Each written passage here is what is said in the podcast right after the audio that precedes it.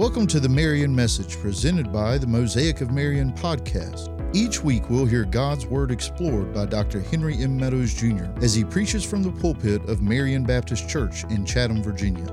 We pray that this message will be a blessing and further your walk with God. Let's join him now. If you will, go ahead and turn your Bibles to Genesis uh, chapter 22. We're going to look at verses. Um, probably one through five. Um, that sounds really confident, doesn't it? Uh, one through five. Uh, one through 18 is really the, the whole passage, but we're going to look at one through five specifically, and then we'll hit on a few other points. While you're turning there, um, I tell you that this passage and this message has been put on my heart for a while now, probably um, a couple months before I even found out I was going to be preaching it today there's just been a lot of conversation about worship. And that sounds great. I, I, I love uh, discussing things like worship and, and, the things of the church because it, it leads us to be a more Christ centered church. But the problem is, so often the conversation doesn't go the way it should. See, when, when I say conversations about worship, what I've noticed so much is conversations about preferences. It's conversations about the music. Well, worship music is this and that, but I don't like this, but I don't like that. I don't like the pastor's voice. I don't like the way he moves around. It's nerves. I'll, get over it eventually. But I was reminded, um, I had to laugh, but then it, it, brought about a bit of sadness. Um, at Drew's ordination, Terry St. John uh, said, You know, they told me to, to preach for 10 minutes. I don't think I've ever preached for only 10 minutes. I say that for two reasons. Number one, um, I too cannot preach for 10 minutes. I apologize. Um, but it reminded me of a conversation, and it came to me um, last Sunday when, when Hank was talking about the saddest words for all eternity. Um, it reminded me of one of the saddest conversations I've ever had. Um, I did not know it was going to upset me. That was weird. I was at work one day, had a, had a coworker, it's been years back, that said they were looking for a new church. Her family was looking for a new church. I said, great. I knew they lived kind of close. I was like, maybe I mentioned Marion. Before I could get that out, however, she said, yeah, we've been looking, but I refuse to sit anywhere where the pastor preaches more than 10 minutes. Said, I, I go to church to worship, not to hear some guy tell me what he thinks a book says. It made me sad on a couple different levels. First, it, it shocked me and, and, probably irritated me a good bit in the moment, if I'm being honest. Um, I cut short the conversation and left pretty quickly, I think. Um, but what really happened is, is long term. It saddened me not just for what it meant for her relationship to God, but it hit me later on that there's plenty of Christians that have that same idea. We have this misinformation, this misunderstanding of what worship is. And so it becomes this thing that we do at a certain time for a little while, and then we move along with our lives. And it's so important to have the right biblical understanding of, of what worship is because it's the whole reason we're here, not just here in this place, but it's the reason we exist. And so I want to take just a minute to, before we get into the main passage, if you will, turn to 1 Corinthians uh, chapter 10, verse 31. That's 1 Corinthians chapter 10, verse 31.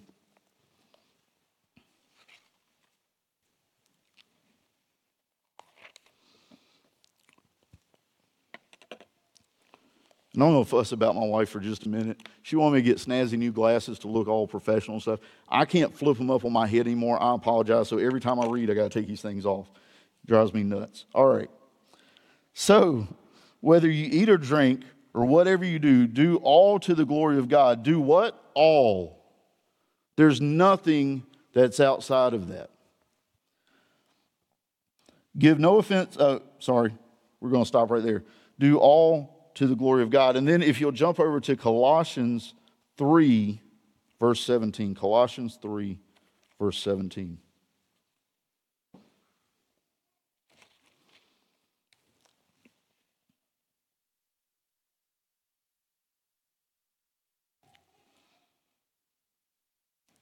And whatever you do, in word or deed, do everything in the name of the Lord Jesus, giving thanks to God the Father through him. Again, we're reminded that it's not just something we do every now and then, it's to be our entire purpose. It's our purpose for existing. And it makes sense. I want to I want to talk a little bit about sports for just a minute before we get into this. And, and I'll admit, I don't watch a lot of sports. Did when I was younger because I played sports, I enjoyed watching it. Now I just don't really have it. So, so you got to put yourself in a time frame. I, you know, I'm talking about the 90s, early 2000s, maybe even. Um, I loved baseball. Loved the A's. Talking Rickey Henderson, Jose Canseco A's, okay? And, but it would be weird if I showed up wearing a Brave shirt to cheer for the A's. Wouldn't make a whole lot of sense. You see, there's acceptable ways to be a fan. There's acceptable ways to worship. And the problem is the reason we get stuck on preference is because we think we have the right to define worship. And it's not. God defines worship because He is the authority over everything, He is sovereign. And once we begin to look at how God defines worship, then the idea of a worshipful life seems to make a little more sense. You see, if you just think of it as, as saying nice things about God and, and as singing, look, I love being in the praise team. I, I'm so thankful for the fact that Kim and Tyler lead that praise team prayerfully and make sure that the songs we're singing glorify God. But it's not just music. It's not just this time we have in here. And so, is it any wonder when we're called to be worshipful all the time, when our whole lives are dedicated to it, and all eternity, if you're a Christian, is dedicated to it, that we have people that are confused and maybe not even looking forward to heaven because they think, well, I don't really like to sing. I don't want to, I don't want to be that cartoon angel up there with a harp for eternity. That seems pretty boring. Well, it's because we don't understand worship. And with that, let's get into it. Let's stand at the reading of God's word out of honor and respect if we're able. And we're going to be in Genesis 22. And again, for this, we'll just jump into 1 through 5. It's the sacrifice of Isaac. After these things, God tested Abraham and said to him, Abraham, and he said, Here I am. He said, Take your son, your only son Isaac, whom you love, and go to the land of Moriah and offer him there as a burnt offering on one of the mountains, of which I shall tell you. So Abraham rose early in the morning, saddled his donkey, and took two of his young men with him and his son Isaac. And he cut the wood for the burnt offering and arose and went to the place of which God had told him. On the third day, Abraham lifted up his eyes and saw the place from afar. Then Abraham said to his young men, Stay here with the donkey. I and the boy will go over there and worship and come again to you. Let's pray. Heavenly Father, we come to you now recognizing you as the authority, the sovereign one, and recognizing that you define what pleases you. You define worship. We have no say in the matter. We can only be obedient if we love you. So, Heavenly Father, during this time, help us to be obedient. Help us to be focused solely on your word, your greatness, and glorifying your holy name. It's in Jesus' name we pray these things. Amen. So, Here's, here's a little, I, I told Mona I, I, had to laugh. I'm trying to be a little bit of a word nerd today. I'm probably going to butcher it. Thank you for that support. I'm probably going to butcher it, but we're going to try to get there anyway. Work with me here a little bit. So I found out that verse 5 of this chapter is the first time that we see the word worship in Scripture. That's kind of weird. This is not exactly what I would say. It, it, comes to mind when I think of worship. But because it's the first time the word worship is used, we can figure out a couple things about it. First of all, we can all agree that I am reading out of God's word, correct? We're all in agreement there, not reading out of Farmer's Almanac or anything else, just God's word. So we know that it's God breathed, it's inerrant, and it's purposeful, it's intentional. So if this is the first time that it's used, it's no coincidence that this is the first time that term is used. And, and second, we can kind of, and I, I hesitate to, to go this route, but I, I really want to get this idea across. It's we can assume that this is kind of the core, the purest form of this term because it's the first time it's used. So, so it hasn't been watered down or anything like that. It hasn't been affected by culture or anything like that. It, it's, it's the purest form. It really can, can lead us to the core meaning of that term worship. Now, you know, it's one of those, those things. This is the first time I've preached here without Hank here, so I'm going to do what I want. There we go. Deal with it. No, uh, I, I want to get a little interactive for just a moment. So, the Hebrew word used here for worship is shahah.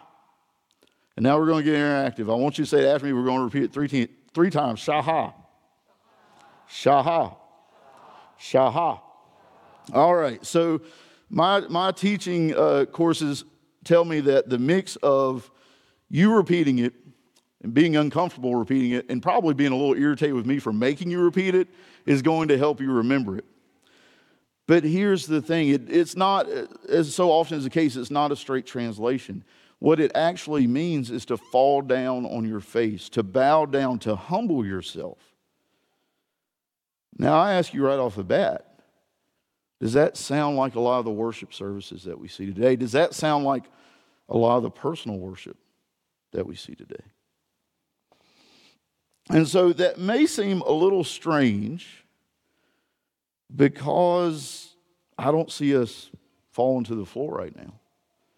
Um, I don't see us putting our faces to the ground.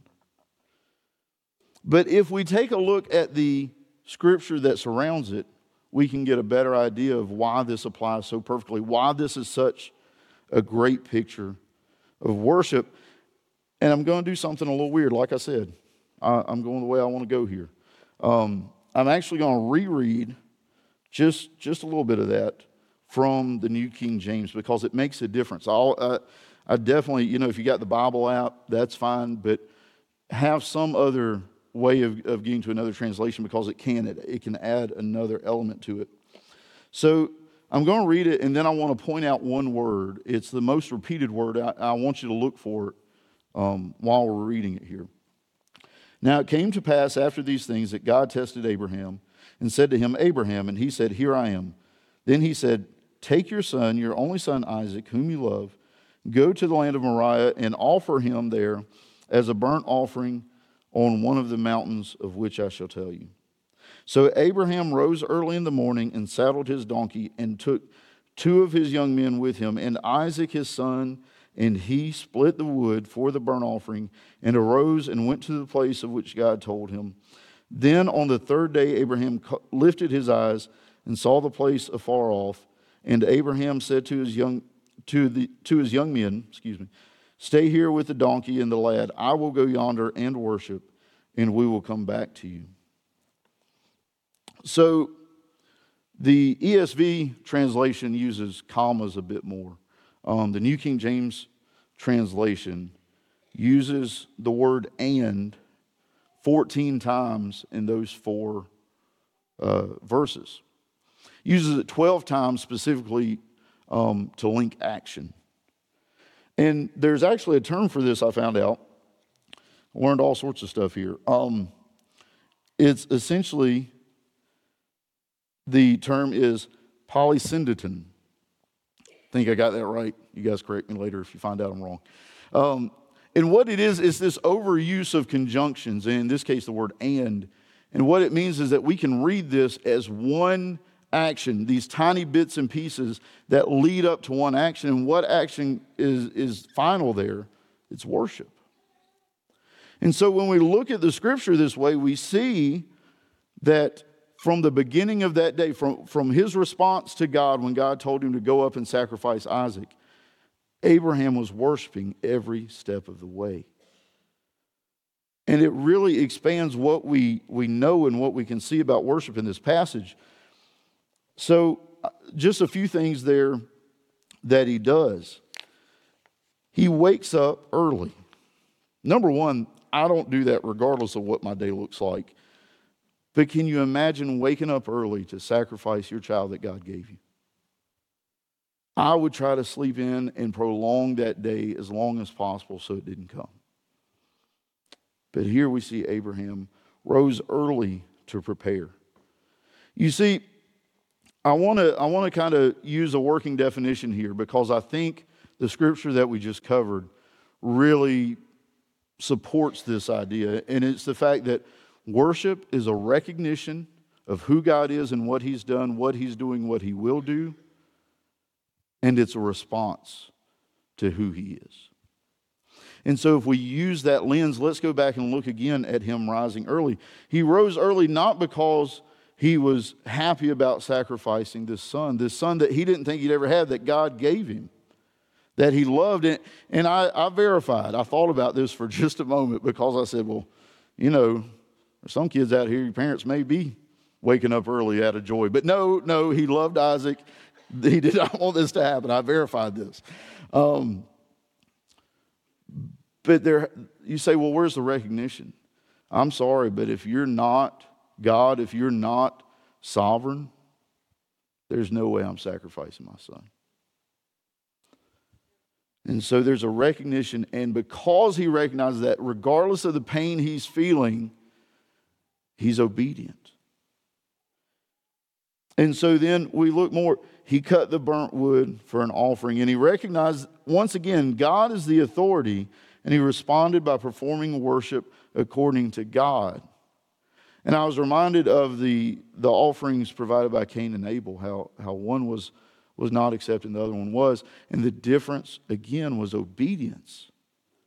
We don't get to decide what acceptable worship looks like, God decides. And so then, and this one, this one gets me. The first one really gets me, the waking up early, because again, I, I just can't imagine saying, okay, God, you gave me this son, he's yours. I'll, I'll, I'll do with him what you ask me to.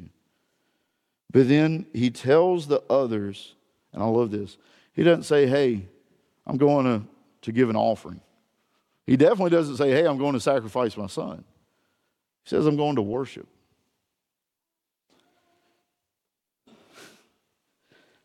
I don't know how in the world I could worship during a time like that.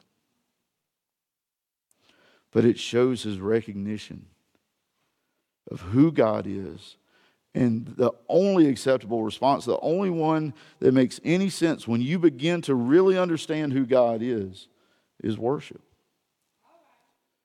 And so you notice, uh, I mean, it's not Baptist worship. There's no music. There's no, there's no order to the service. There's no hymns. We don't sing our three verses and get done with it. He goes up to sacrifice his son and he sees it as worship. And this is just a little extra. I won't even charge you for it. What happens when he goes and worships according to what God calls him to do? Well, if you look, and this is why I say we, we won't spend too much time here, but I wanted to jump in and hit, um, if you'll turn to, to verse 16 through 18 here, I believe that's where we're at. Well, 15, sorry, 15 through 18.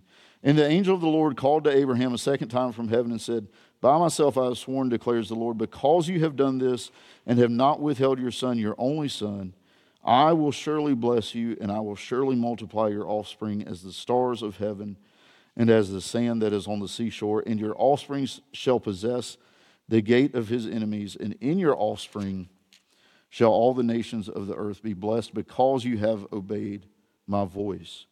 So, the other thing we can see about acceptable worship to God is, is it yields a response. And I would argue that if you're not getting a response, maybe that's one of the places we need to look is our personal worship, our worship to God. Do we recognize Him for who He is? And do we respond? And so now let's take a look at how we can worship according to God's design. I'm already proud of myself. I've gotten to the second slide. I didn't think that was going to happen today. Um, but how do we recognize God? I mean, let's be honest, he's pretty complex, pretty complicated. He, we can't fully understand him on this side of eternity. And this is really key because we cannot respond to something we don't know about.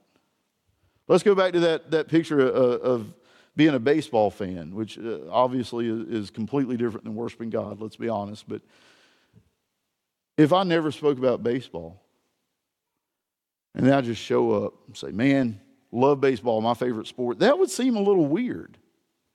Because what do I know about baseball? I don't spend any time watching. I don't spend any time looking at stats, watching interviews, any of that stuff. I just decide one day, hey, I'm the biggest fan of baseball.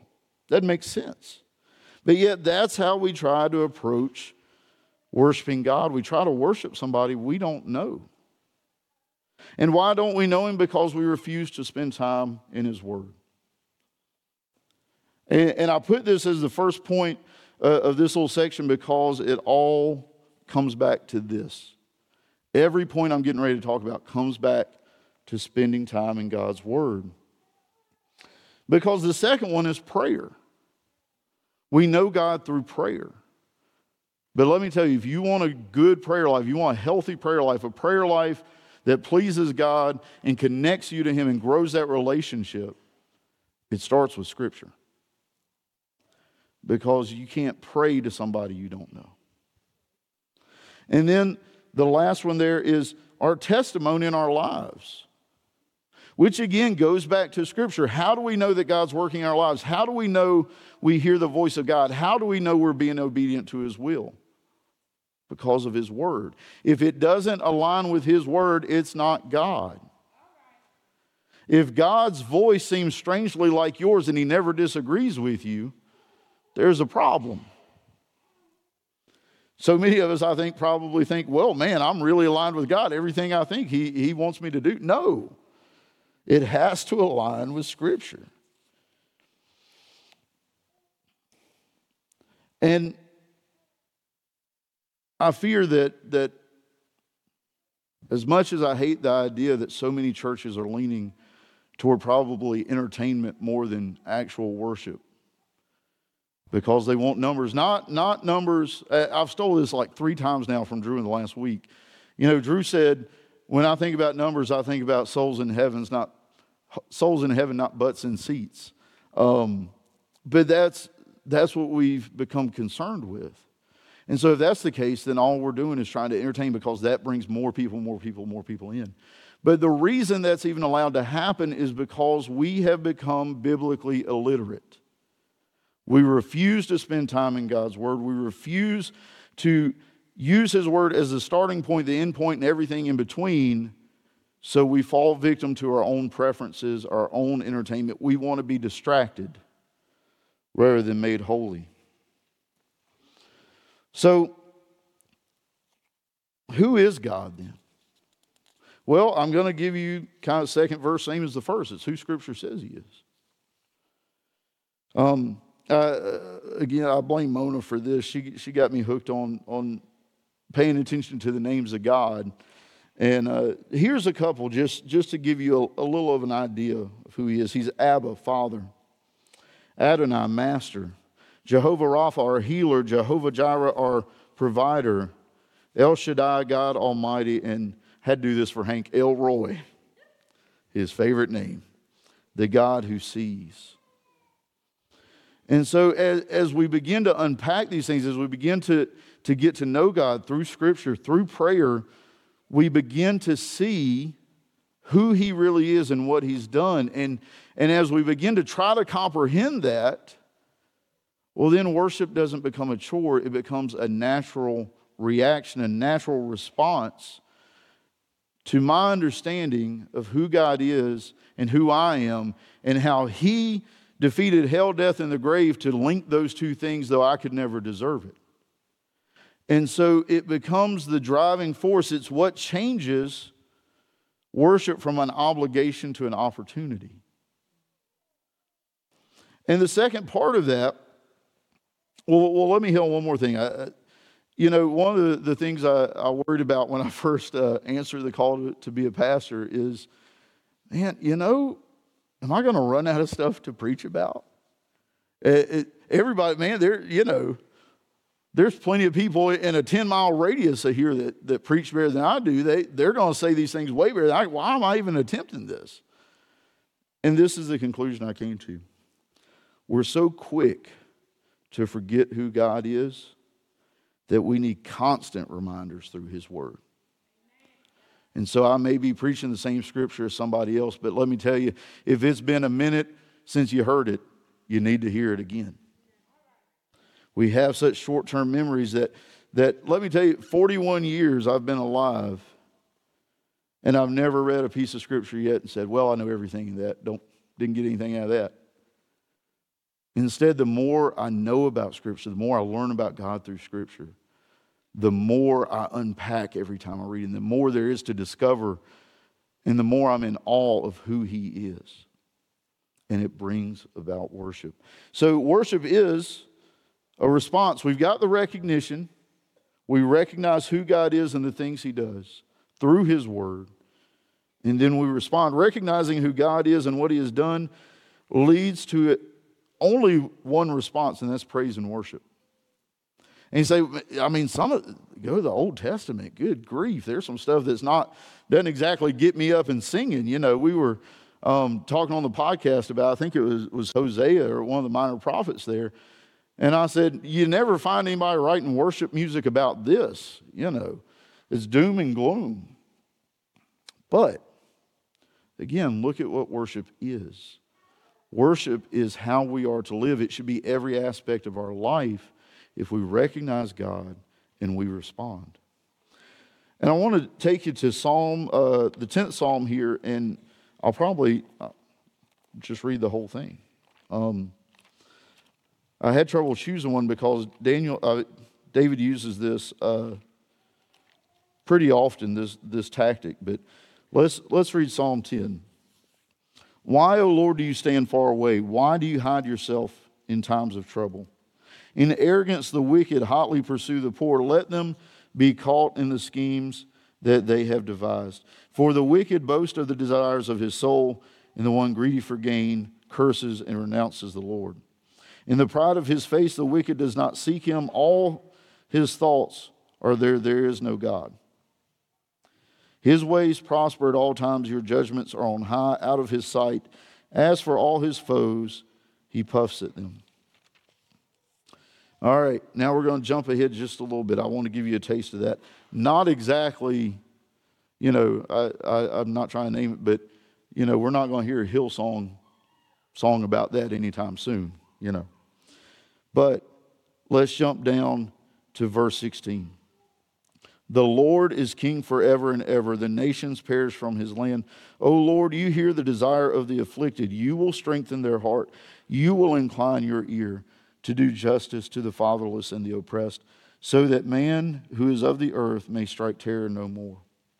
And so I, I love this. And, and, and, again, this is um, easy to find throughout Psalms is there's this starting point of, oh God, where are you? What are you doing? But then there's always a recognition, and then followed by that is praise. And so, what I want to point out there is look, I don't wake up every day singing praise, not by a long shot. Um, and, and I go back to that idea of Abraham waking up early. Look, there are times I've woken up and said, Oh, good grief, what do I have to be, be worshipful about? Got the same old boss, got the same work ahead of me. I'm a day late and a dollar short. But the amazing thing is, that doesn't change who God is. If you recognize God, you recognize that the things of this world are not eternal, He is. And so then you can get through and you can worship. And again, you may not be whistling. Look, Abraham wasn't singing songs on the way down there, I don't think. But what you can do is you can say, God, how can I be worshipful today? How can I be worshipful in my workplace? How can I be worshipful to my family? How can I be that example that spreads the joy of God in others?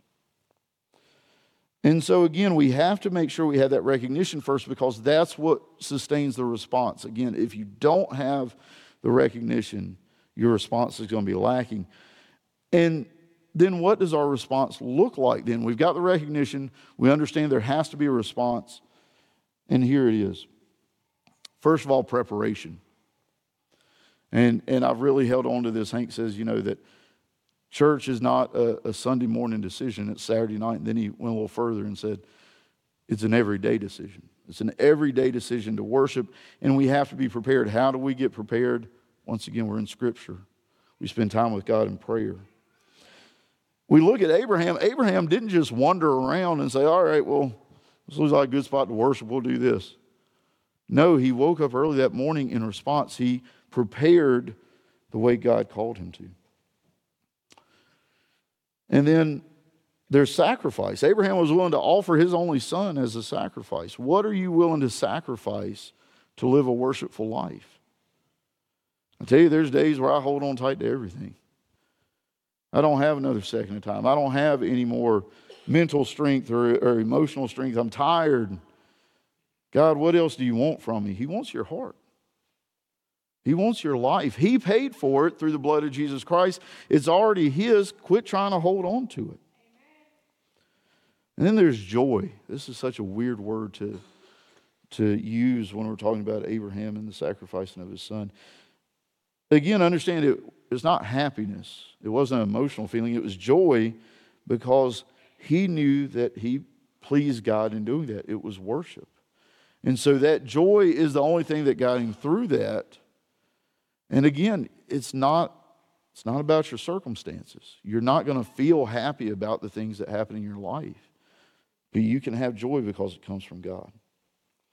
So recognition ultimately leads to a response of obedience. All those things that I talked about are obedience. And we know that to love God is to be obedient above all else.